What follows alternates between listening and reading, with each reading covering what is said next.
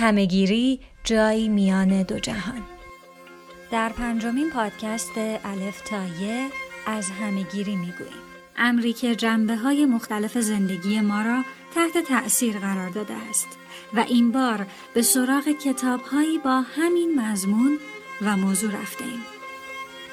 کتاب هایی که به ما یادآور می شود ما تنها نیستیم و جایی میان دو جهان ایستاده ایم. دنیایی مبهم با جریان های محتمل و نامحتمل.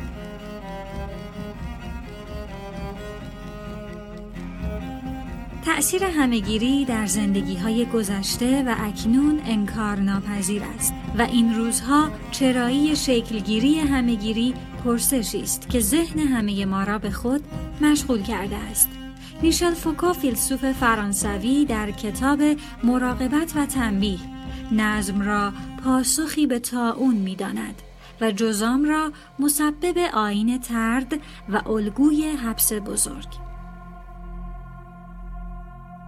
در این شماره به سراغ کتابهایی با موضوع همهگیری رفتیم از داستان و رمان گرفته تا مقالات نظری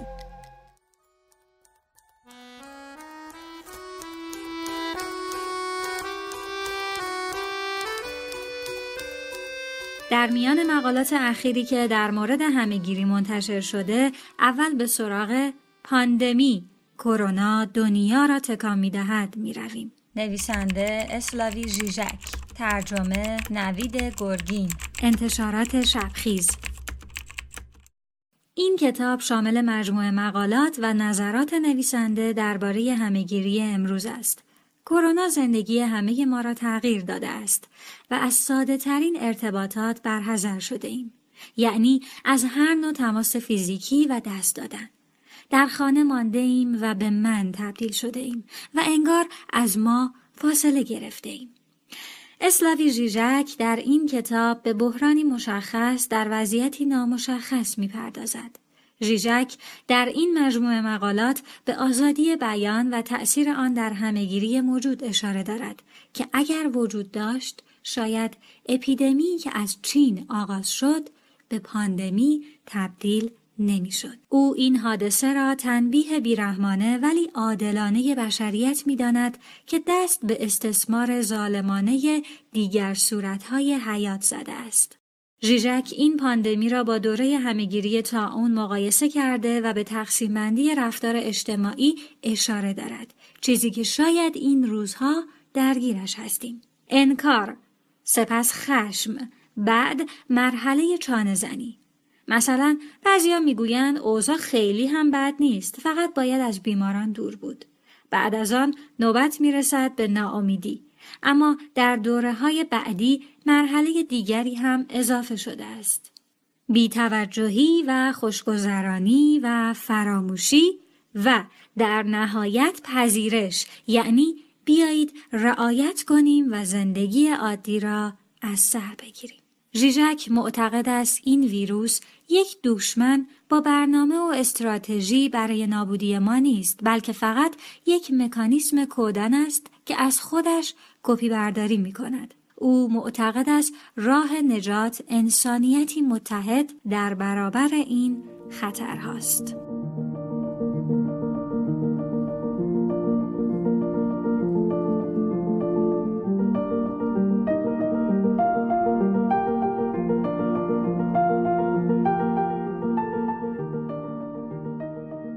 اما در طول تاریخ نیز بیماری های همهگیر شده است از جمله اون که مردم جهان سالیان درازی با آن درگیر بودند.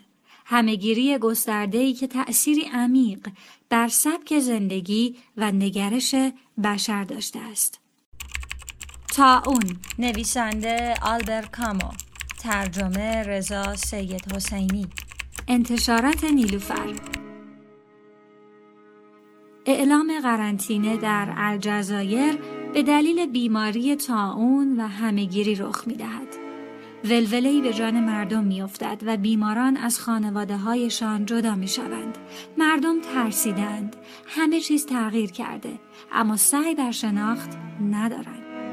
مثل زندگی این روزهای ما عدم پذیرش پدیده جدید یک بیماری سخت راوی در روایتش از مقابله با پذیرش بیماری تاون می‌گوید همشهریان ما را نمی‌شد بیشتر از دیگران متهم ساخت آنها فقط فراموش می کردند که متواضع باشند و گمان می بردند که هنوز همه چیز امکان دارد و در نتیجه این تصور پیش می آمد که بلا ناممکن است به داد و ستدها ادامه می دادند.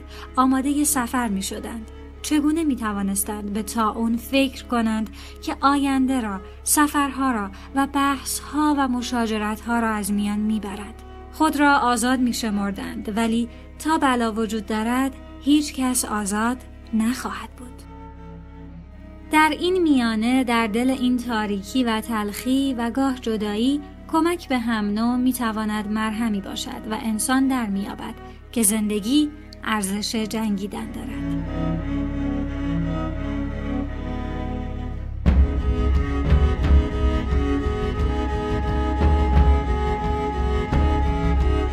اما همهگیری در ادبیات جنبه های استعاری نیز یافته است. مثلا در کوری و بینایی. کوری و بینایی نوشته ژوز ساراماگو. کوری ترجمه از مینو مشیری نشر علم. بینایی ترجمه اسدالله امرایی انتشارات مرواری. کوری که برای نویسندهش نوبل ادبیات را در سال 1998 به همراه داشت، اثری تمثیلی و اعتراضی است به انسانی که روابطش دچار بی اخلاقی و به اصطلاح کوری عقل و فهم انسانی شده. جدا از تکنیک نگارش و ویژگی های اثر، داستان حیرت انگیز و ماجراهای پی در پی مخاطب را سریع به اصل ماجرا می‌برد. ما نام هیچ کدام از آدمها و مکان وقوع داستان را نمی‌دانیم. چشم بینای ما همسر چشم پزشک است. تنها فرد بینای داستان که شاهد افول انسان هاست و ما اتفاقات را از چشم او می‌بینیم. انسانهایی که برای بقا و تأمین نیازهای اولیه دست به هر کاری می‌زنند و از ویژگی های انسانی فاصله می گیرند. یک وضعیت آخر و زمانی که زندگی را به برزخ تبدیل کرده است.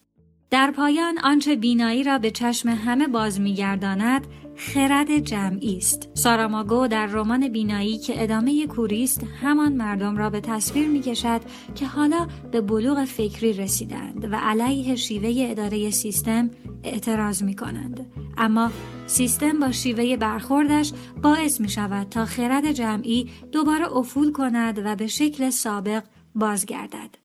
اگر بر اثر گذاری شرایط در مناسبت ها و رفتار انسانی معتقدید خواندن این دوگانه را به شما پیشنهاد می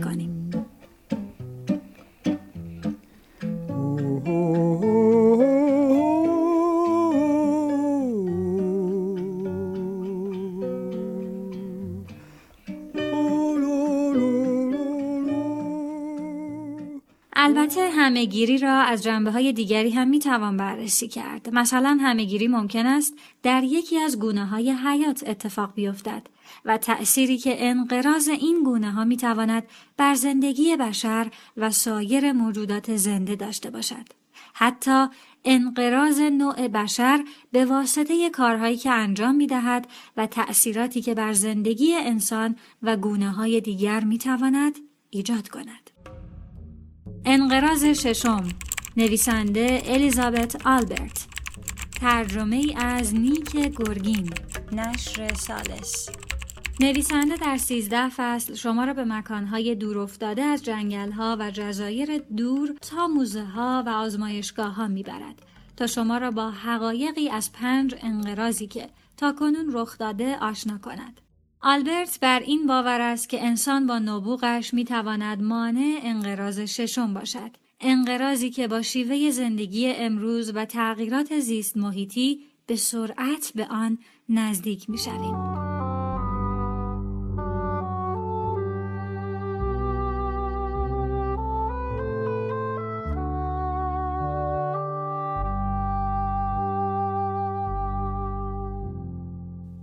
از منظری دیگر می توان به موضوع بیماری نگاه کرد. تأثیرات اجتماعی و آثار مستقیمی که بیماری بر زندگی ما دارد و تغییری که در سبک زندگی و نگرش ما ایجاد می کند. همینطور تأثیراتی که بر اطرافیان خواهد داشت. کتاب فقط ده ساعت موقعیت بیماری فرد و اطرافیان را به تصویر می کشد. فقط ده ساعت نویسنده احمد پوری نشر چشمه احمد پوری در این کتاب به داستان جوانی به نام حامد می پردازد که از سرطان خون رنج می برد. این اتفاق سبب درگیر شدن اطرافیان او شده و اتفاقات تلخ و مشکلات و دقدقه های بسیار برای آنها پدید آورده. محوریت قصه در پیش بودن مرگ و آگاهی نسبت به این اتفاق است.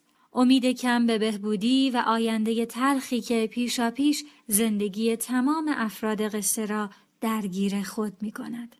نویسنده درباره درونمایه رمان خود می‌گوید این قصه رویارویی نامنتظر عشق و مرگ است.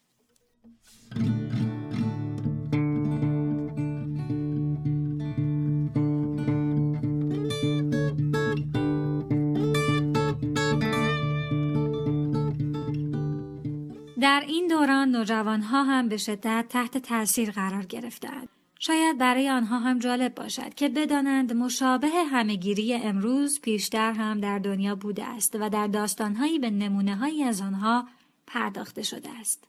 قرنطینه نویسنده جنیفر ای نیلسن انتشارات پرتغال بیماری مهلک و واگیردار اسکورچ که 300 سال پیش جان بسیاری از مردم را گرفته بود دوباره در کشور شیوع پیدا کرده و این بار بیماری از جزیره اتیک شروع شده و در نهایت آنجا تبدیل به تبعیدگاه بیماران شد. نتیجه آزمایش آنی و ویول دو دوست صمیمی از اهالی رودخانه مثبت اعلام می شود و نگهبانها آنها را به جزیره منتقل می کنند.